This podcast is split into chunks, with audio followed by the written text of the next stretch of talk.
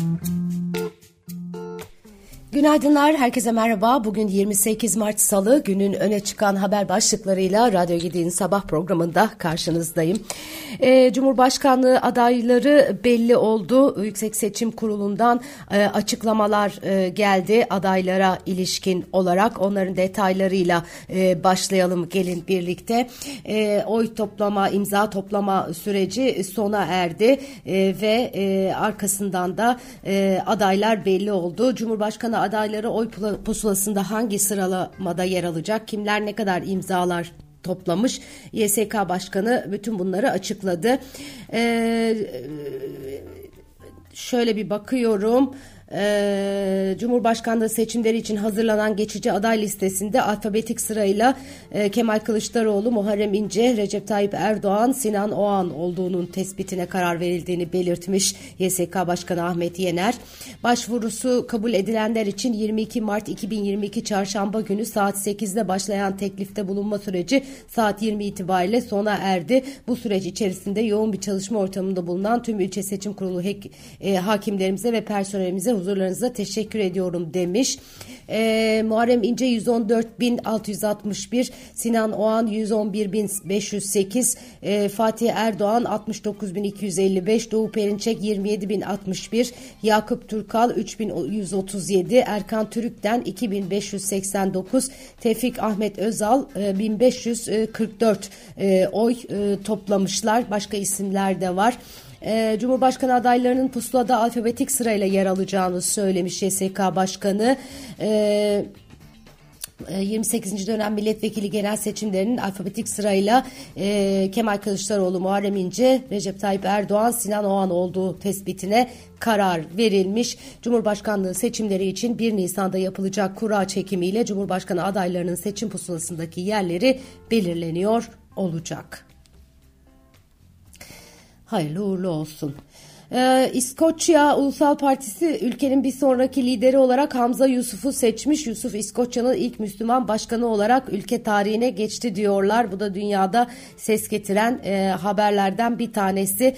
E, daha önce de e, e Londra e, pardon e, İngiltere'de e, başbakan yine e, Asya e, kökenli idi. E, hemen onun arkasından İskoçya tarafından gelen bu seçimde İngiltere'de Asya rüzgarı, Güney Asya rüzgarı diye e, manşetlere e, taşındı.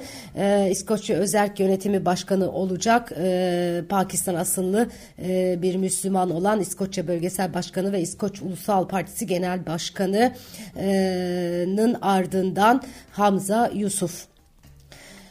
Ee, diğer yandan e, Türkiye Kızılay Derneği Genel Başkanı Kerem Kınık Meclis Depremleri Araştırma Komisyonu'nda ahbapa satılan çadırlarla ilgili açıklama yapmış.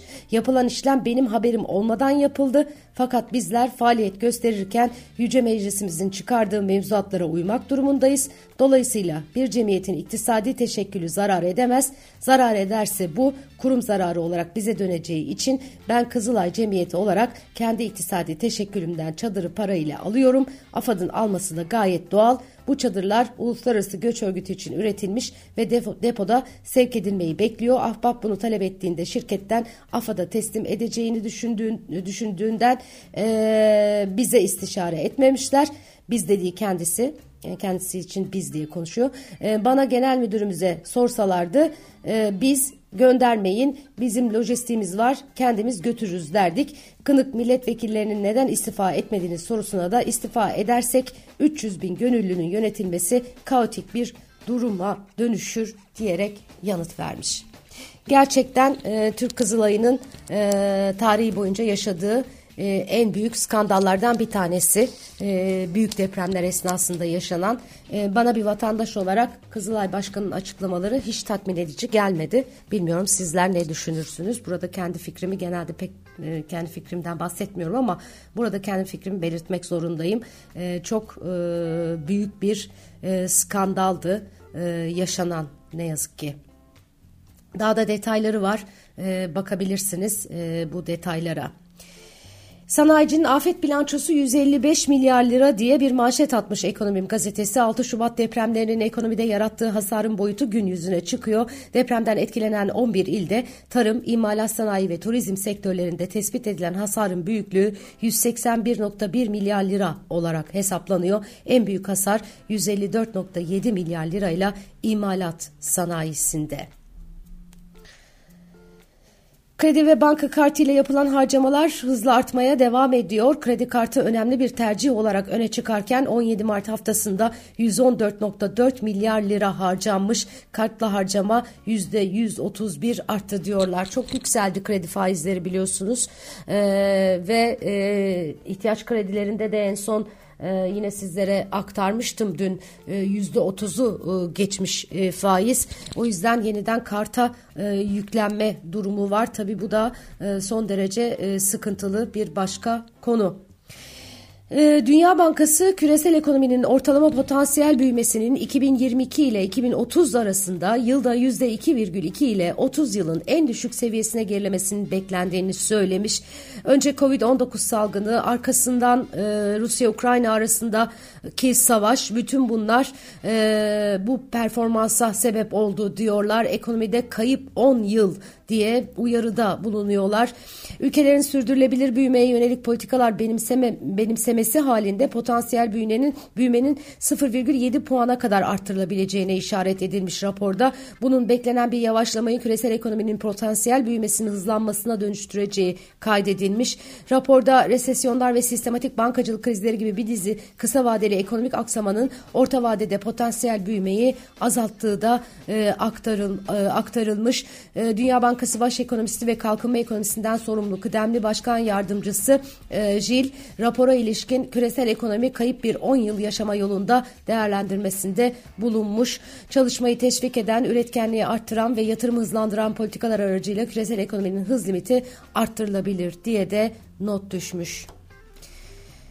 Ee, evet bizler bu kayıp 10 yılın içerisindeyiz. Ee, maalesef ki e, dünya tarihi için e, dünya iktisat tarihi açısından e, önemli bir e, nokta. E, 30 yıldır devam eden bir büyüme performansı vardı global ekonomilerde. Önce Covid-19 arkasından savaş şimdi de işte bir takım irili ufaklı e, krizler, riskler, nereye gideceği belli olmayan süreçlerle e, bu destekleniyor ve e, 10 yıllık bir e, kayıp döneme doğru e, ilerliyoruz. En düşük emekli maaşının 7500 liraya çıkarılacağını Cumhurbaşkanı Erdoğan söylemişti. Bu konu ve geçici işçilere kadro düzenlenmesini içeren kanun teklifi Meclis Plan ve Bütçe Komisyonu'nda kabul edildi. E, dün e, bazı rakamlar da e, geldi. Reel sektör güven endeksi ve kapasite kullanımı. Kapasite kullanımı sanayide epeyce düşmüş durumda. Onların detayları da yine bugünün manşetlerinde yer alıyor.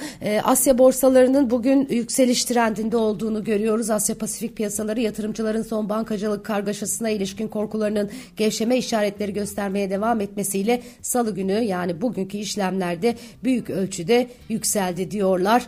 Ee, daha tam olarak aslında e, kriz e, sona ermiş değil ama hala haber akışı devam ediyor ama biraz sönümlenme oldu. Dün ekonomi sohbetlerinde Baki Atılal'la da konuştuk. Özellikle Avrupa tarafında e, işler yolunda bizim bankalarımız sağlam enflasyonu öncelik almaya devam edeceğiz minvalinde açıklamalar gelip geldiğini konuşmuştuk. bütün bunlar hisse senetleri piyasalarına bir miktar iyimserlik taşımış durumda.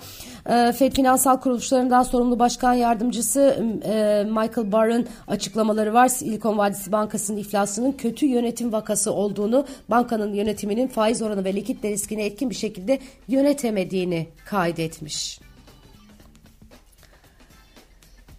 Evet, e, AK Parti Grup Başkan Vekili Mustafa Elitaş e, tarafından yapılan etki analiz raporu sunumuna göre hükümetin en düşük emekli aylığı tutarının 5500 liradan 7500 liraya yükseltilmesi kararının bütçeye yükünün 120.8 milyar TL olacağı açıklanmış. Cep telefonlarına zam geliyor. Mobisat ithal akıllı telefonlarda en düşük fiyatın 6682 lira olacağını açıklamış. E, biliyorsunuz dünyada da önemli e, toplumsal olaylar var. İşte e, Fransa'da emeklilikle ilgili e, yasa tasarısı, İsrail'de de yüz binleri soka sokağa dökecek olan yargı e, konusu var idi. İsrail'de e, protestoların arkasından yargı düzenlemesi ertelenmiş. İsrail Başbakanı Benjamin Netanyahu ülke çapında kitlesel protestolara ve grevlere neden olan yargı düzenlemesini ertelediğini duyurmuş. Netanyahu Netanyahu'nun tartışmalı yargı düzenlemesini ertelediğini açıklamasının ardından ülkenin en büyük işçi sendikası e, bugün için planladığı grevi iptal etmiş. E, gerçekten büyük bir demokrasi zaferi e, orada e, yaşanıyor. E, İsrailliler epeyce bir e, uğraştılar bu yasanın e, geçmemesi için ki e, yargının bağımsızlığını e, zedeleyen e, bir e, konuydu. Yargı reformu diye sunulan bu değişiklik ülke genelinde e, bu doğrultuda 13 haftadır on binlerce İsrailli hükümetin yargı düzenlemesine karşı kitlesel protestolar düzenliyorlardı. Evet, e, bugünün notları özetle böyle. Güzel bir gün diliyorum herkese. Yarın sabah yine aynı saatte Radyo Gedik'te buluşmak üzere. Hoşçakalın.